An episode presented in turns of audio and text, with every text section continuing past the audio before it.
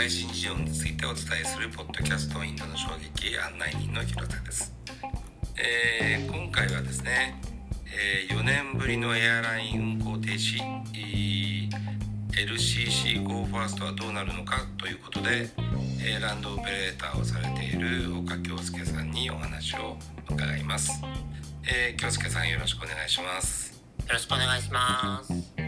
えこれはどういうお話なんでしょうか？はい今日はですね2023年の5月の22日なんですけれども今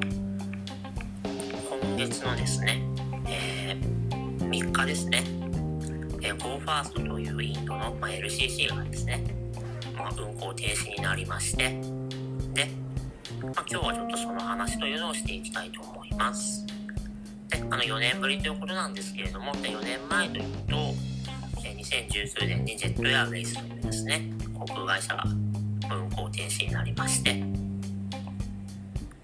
ま、逆に言ってしまうと、まあ、コロナの間一社も運航停止がなかったってことでもありますけどね、まあ、まあコロナがほぼ明けて一社運航が停止になったと。いうところで今日ちょっとそのお話をしていきたいと思いますが、ファーストって言われてもちょっとピンとこない方もいらっしゃるかと思うんですけれども、まあ、比較的最近まで実は GoAir っていう名前を名乗っていたので、そっちの方で、あの、ああ、そこかって思う方もいらっしゃるかと思います。では、えー、今日はそのお話をしていきたいと思いますので、よろしくお願いします。はい。では、えー、この GoFirst まあ、旧ゴ財閥の一つである、まあ、ワディアグループというところの航空会社なんですけれども、えー、まあ、インドの財閥っていうとですね、あの、エアインディアを持っている、タタグループですね。あと、まあ、ビルラーとかリライアンスとかですね。まあ、と最近、あの、ちょっと株価とかですね、揺れてるあの、アダニグループとかですね。そういうところは皆さんご存知かと思うんですけれども、なかなかワディアグループって言って聞いたことがないと思うんですね。ただ、ちょっと今規模がちっちゃいんですけれども、実はインドの財閥の中で最も名門と言ってもいいかもしれない。そんな家系です。これなぜかというとですね、あの、1736年に設立された、これインドで最古の企業なんですねでこれ。何をしたかというと、えー、現在のムンバイ、まあ、当時ボンベイですね。ここに、えー、造船事業がですね、イギリスからま受注をしたと。で、そこからですね、え、今のムンバイの発展の基礎になっていくわけですね。で、このワディアッケというのは、えー、パールシーですね。ペルシャに起源を持つゾロアスター教徒の家系でしてもともとはですねムンバイから少し北に行ったグジャラート州のスーラトというところの出身ですけれども、とにかくそのボンベイに朝鮮の事業を持ち込んだと。で、まあ、実はこのタタグループもですね、同じムンバイ拠点で、まあ、パールシーなんですね。ただタタグループが事業を起こしたのはそこから130年も後のことなので、まあ、圧倒的にワニア家の方が、えー、事業の歴史が古いと。それですね、かつ、まあ、タタ家に限らずインドの財閥の多くが、まあ、今でもムンバイに拠点を置いているというのもやはりこのワニア家が築いたこのボンベイの土台の上だからこそなんですね。まあ、そもそもなんですけど植民地において支配されている側のですねインド人から多くの財閥が誕生するということ自体が非常に不思議ですし、まそれからですね1947年に独立してから91年までインドは社会主義体制にあったのに普通そうなったら財閥で解体されると思うんですけれどもむしろですねあの租税を免れて事実上保護されたんですね。非常に不思議なところですね。ただ、そうやって財閥ある程度いたおかげで、まあ、インドが一貫してですね、国際社会の中でま一定の地位を保ってこれた、まあ、原動力の一つでもないかなというとこですね。で、あのタタグループはですね、あの、インドで初めての航空会社であるタタ航空というのを立ち上げて、まあ、これが独立後ですね、あの、国営化されてエアインディアになるわけですけれども、まあ、当然、あの、タタ航空立ち上げたんですね、まあ、JRD タタがですね、大反対するわけですけど、国営化されると、じゃ国に壊れて会長やってくれないかって言われて、でタタも OK すると。ノーギャラですね。でしかも長年ね、あの、本業よりも一生懸命やったって言われてるんですね。これがなんというか社会主義国インドにおける国家と財閥の象徴的な関係なんですね。さて、では、ということでワディア家というのは、まあ、ボンベイの父というだけでなく、まあ、ある種こう、現代インドのですね、ちょっと不思議な企業と国の関係というかそういったものの、まあ、時期とも言えるかもしれないという、まあ、名門ですね。で、まあ、そのワディア家とタタ家っていうのは、まあ、同族ということもありますし、それこそ JRD タタの時代には非常に親しくてですね、えー、まあ、今のワディア家の当初はヌスリワディアっていう方ですけれども、まあ、JRD とはすごい仲が良くて、ヌスリさんは、この息子にですね、あの、J ワディア、まあ、J って名前を付けるんですけれども、まあ、これはあの JRD 型のこの J, J ですね。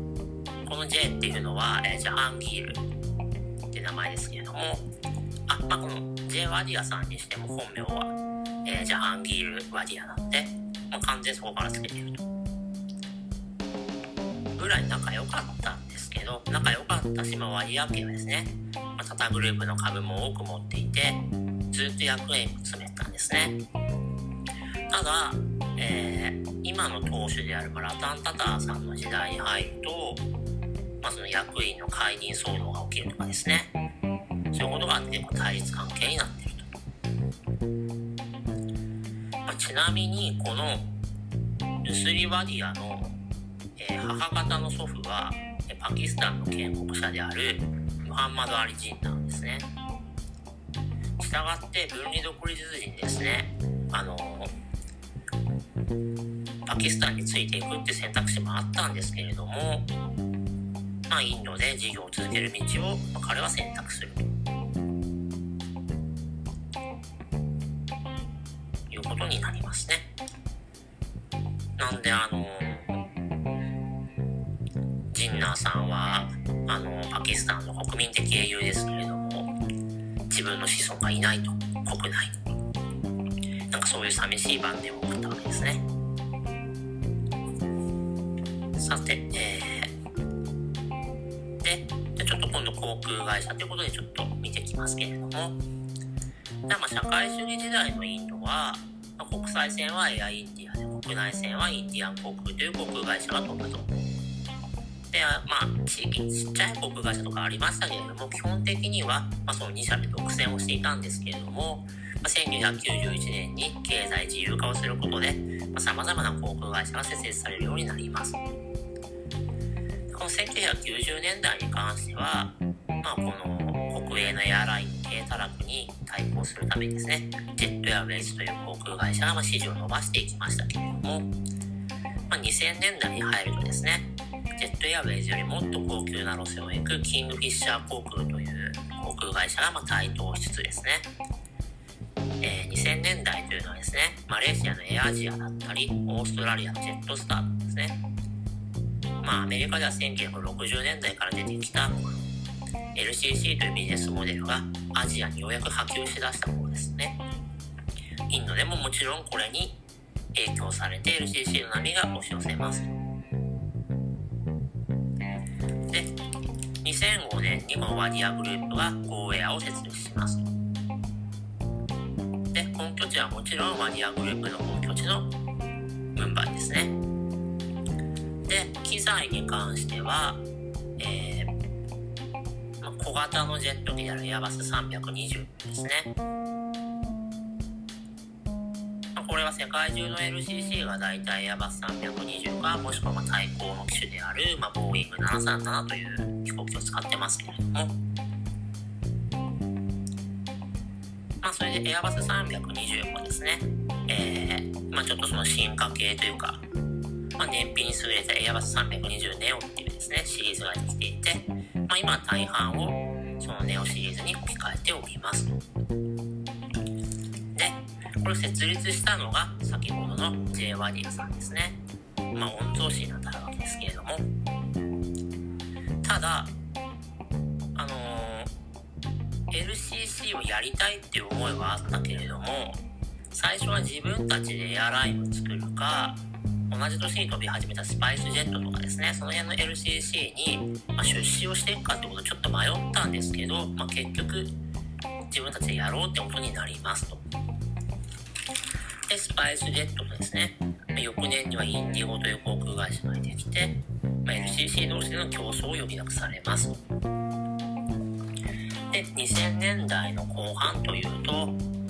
まあ、リーマンショックがあったり、まあ、原油価格が非常に高くなったということがありまして、まあ、勢いに乗れなかったんですね。で、2010年代に入ると、ちょっと方針を変えるんですね。このままスパイスジェットとかインディゴとシェア争いをしていても、絶対勝てないと。それだったら、もうシェアを追うっていうのはやめて、ニッチな路線をですね、他がやらないような路線をどんどん作っていって、そこで収益性を上げた方がいいんじゃないかと。ね、あのー、そういう風に考えるわけですね。まあ、ただ、なんかマネジメントがうまくいってないのか CEO がコロコロ変わったりしてですね、まあ、一貫性に関してちょっと微妙な部分もあったりはしましたと。ちなみに、えー、昨年、新しい LCC として赤サという航空会社ができてますけれども、この赤サを作ったビネイ・デュベスという人がですね、ゴーエア CEO をやっていた時代があります。本当にコロコロ変わったんで、このデュベさんも半年ぐらいしかやってないですよね。はい。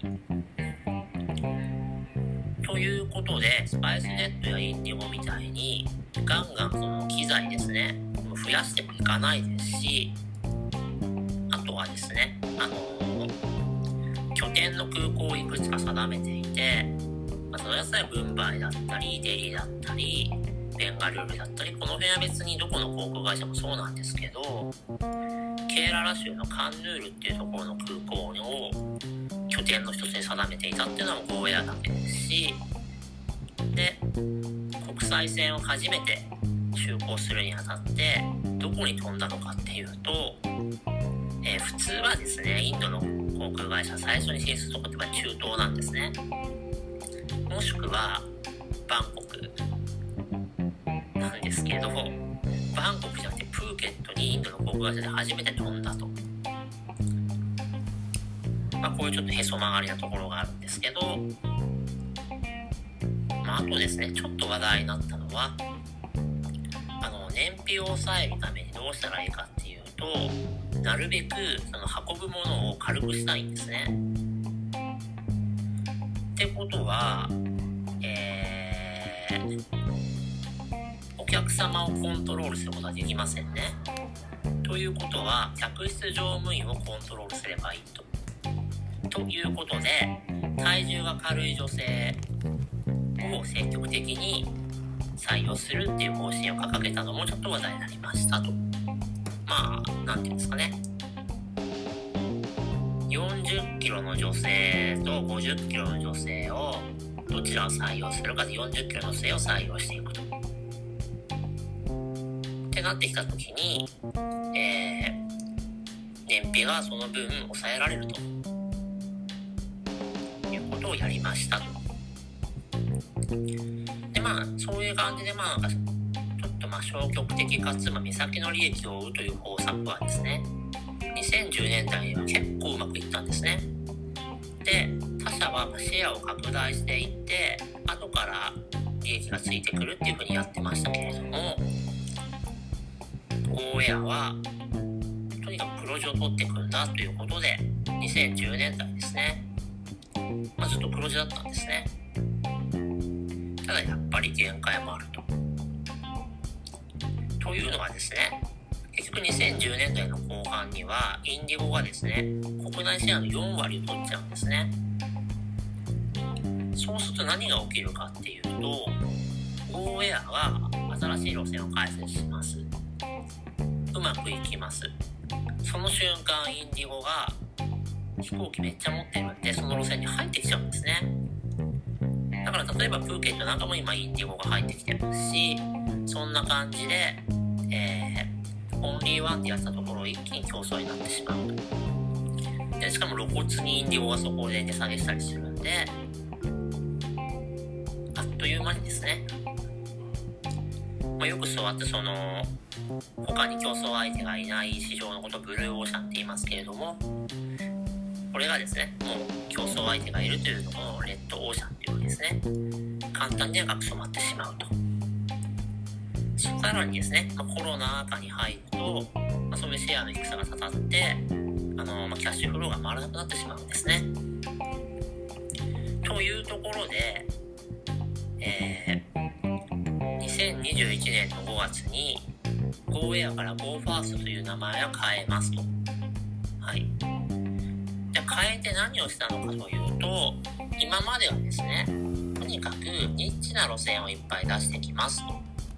たんですけど、GoFirst に変えて、これからはウルトラ LCC を名乗ってですね、どこよりも安い運賃を追求し続けますというふうにしたわけですね。で、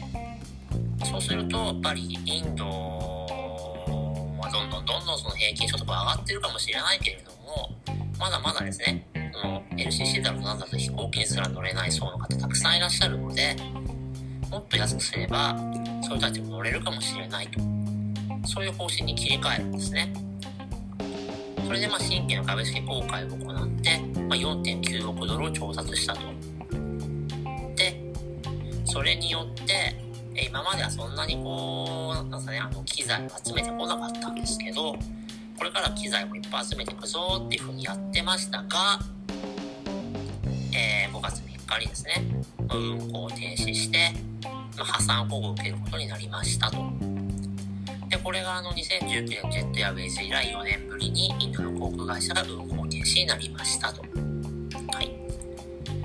で、その理由というのがですね、ゴーファーストが主張しているのは、そのエアバス320ネオンですね、使われているエンジンが、アメリカのプラットホイットニー社というですね、ところのエンジンなんですけれども、まあ、これに不具合が起きたと。で、不具合が起きたから、まあ、代わりのエンジンをあのくれって話になったんだけれども、その納入スケジュールが遅れていると。したがって、飛行機が飛ばせなく、あのー、空港にずっと置きっぱなしになっているので、売り上げが立てられないと。ゴーファーストはそう言ってます。でもこれ、よくよく考えてみると、そらくかなり誇張していて、まあ、原因をなすりつけてるだけだっていうのが、なんとなく見えてきます。まず、ヤバス320ネオという飛行機なんですね。まあ、どういう飛行機なのかっていうと、まあ、先ほど申し上げた通り、エアバス320の改良版で、ネオっていうのはもちろん新しさ指しますけど、それと、それとともに、実は、えー、ニューエンジンオプションの頭文字の略なんですね。新しいエンジンをつけていくと。じゃあ、その新しいエンジンというのなんですけど、まあ、先ほどのプラットホイットニー社のですね、これあの、まあ、PW1100GJM ってですね、まあ、名前覚えなくていいですけど、まあ、あと、これともう一個あの、アメリカとフランスの合弁で、まあ、CFM インターナショナル社の、まあ、リープ 1A ってですね、このどっちかを使うと。で、これはあの航空会社が選ぶことができるんで。ということで、えー、プラットホイットニー社のエンジンを使ってる会社は世界中にたくさんあるはずなんですけど、だし、エアバス320ネオ以外にも、これを使ってる航空機は存在するんですけども、それで世界中でそれが不具合を起こしてるなんて話は聞いたことがないんですね。まあ、確かにそのうちのですね、一つだったり、まあ、数個のエンジンが不具合が起きただろうというのは、まあ、実際にそのことで、あの、ゴーファーストとプラットポイント2社が、まあ、あの、まあ、軽装とですね、そこで仲裁っていうのをやってますから、いくつかは確かに本当に不具合が起きたんだろうけれども、起きたし、それがゴーファーストにとって、蜂の人たちになった可能性はありますけれども、まあ、結局それがメインじゃなくて、やっぱりのキャッシュフローがですね、焦げついたんですね、結局は。そういうことだと思います。で、多くの機材がそもそも運行できない理由は、エンジンの不具合じゃなくて、えー、航空機って基本的に、まあ、自社で買うというよりは、まあ、リースをしてるわけですけれども、リース料をリース会社にもう払ってないんですね。それでリース会社に機材差し押さえられちゃったんで、運行ができてないと。はい。いうことになります。ただ、フラットポイント2社もやらかしてるっちゃやらかしてて、これ別のエンジンなんですけど、この PW4000 というエンジンに関しては、えー、ボーイングの777に積んでたんですけど、あ、777ってすごいもっと大きな飛行機ですね。あのー、飛行機の機材についてだけ語ってる、あの、ポッドキャストがインド周辺にありますので、ぜひ聞いてみていただければと思いますが、で、2010年代の後半以降ですね、JAL だったり、まあ、大韓航空とかユナイテッド航空で、立て続けに不具合が起きてるんですね。で、結局 JAL は、もうそのボーイの777を全便も退役させちゃいましたと。いうくらいのことは起きてますね。で、ゴーファースト側の言い分をそのまま書いた報道って日本で多かったんですよ。これは多分もうこのイメージからそう取ってるんでしょうねっていう感じです。まあでも多分そんなことはないだろうっていうふうに思います。うん、だって他の会社のヤバス320ネオで不具合起きてないんだもんっていう感じですね。で、まあ、ゴーファーストも破産保護を受けましたけれども、それは事業自体はま当面継続する予定はありまして、えー、ホームページも全然見ることができます。閉鎖されてません。で、最初はま5月23日に運行、つまり明日ですね、運行再開するって言ってましたけれども、今最新の報道では26日までは一旦運休するとなってます。で、まあ、それでですね、あのー、今、ゴーファースト、ゴーファーストの予約取ったのに、あのー、乗れないっていう、まあ、難民が出てるので、ライバルのインディゴだったり、エアインディアがそこを増便して穴埋めしているような状況があります。で、まあ、インディゴとかエアインディアにしてみたらですね、もうゴーファースト正直もこれで終わりだろうっていうふうに思ってて、なんか、そこのパイロットであったり、まあ、機材とかですね。で、あとあれ、あの、港に実はその、このエアラインは1日何便飛べますよみたいな発着枠、まあ、スロットというのがあります。で、これは結構正直喉から手が出るほど欲しいんですよね、各社は。そういうものの獲得競争にま動いたりもしています。でですね。まあ、本来で言えば、えー、間もなくでけれども、ちょっと伸びて、とりあえず運行再開するときには、えー、ゴーバスは23機体制で再開する予定としてますけれども、もともとは53機あったんですね。なんで半分以下の規模での運行になると。要するに、まあ、エンジントラブルと、えー、リース会社の差し押さえ分というのを除いた機材しか、ま稼働ができないというところになります。で、ワディアグループとしては、あのー、これは無理して、あのー、なんていうんですか、あの、自転車操業するよりも、事業を安定的継続させるために、破産を選んだというふうにしてるので、撤退する気は全くないとおっしゃってます。で、これって、もしかすると、ワディアっていうのですね、叩けに対するまあ意地なんじゃないかと。もし叩けと今でも仲が良ければ、ちょっともうこの単独で厳しいってなったら、あのー、エアインディアグループにすんなり統合したんじゃないかと思うんですよね。それであの、一定の株を割り当てが持てばいいわけですから。で、まあ、ほんとね、あの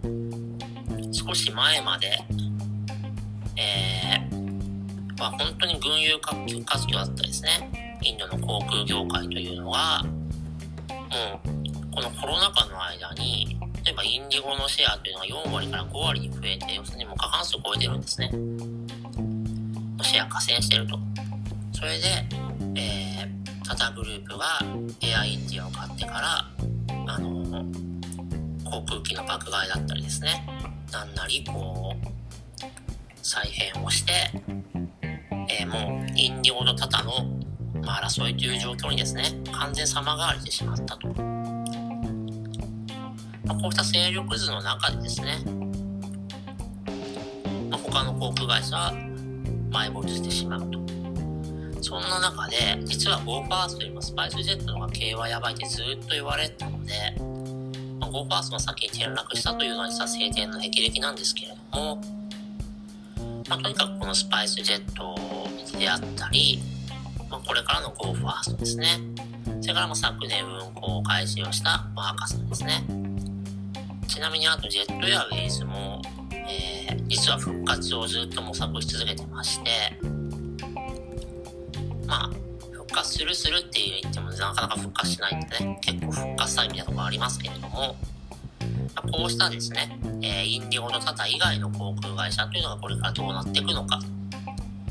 この中からですね、輝く第3局というのが出てくるのかと、ちょっと目が離せないですね。というところで、えー、まあ、まずはこの GoFirst ワディアグループがですね、まあ、無事に運行再開できるのかっていうころと、運行再開したら、まあ、どういう戦略を取っていくのかと、ここをちょっと楽しみに見ていきたいなと思います。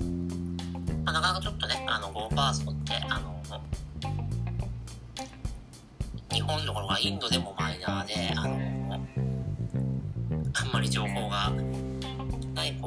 はありますけれども、まあ、ある種、あの、注目された部分はあるので、ここからですね、主張のように蘇っていったら面白い存在になるかもしれません。以上です。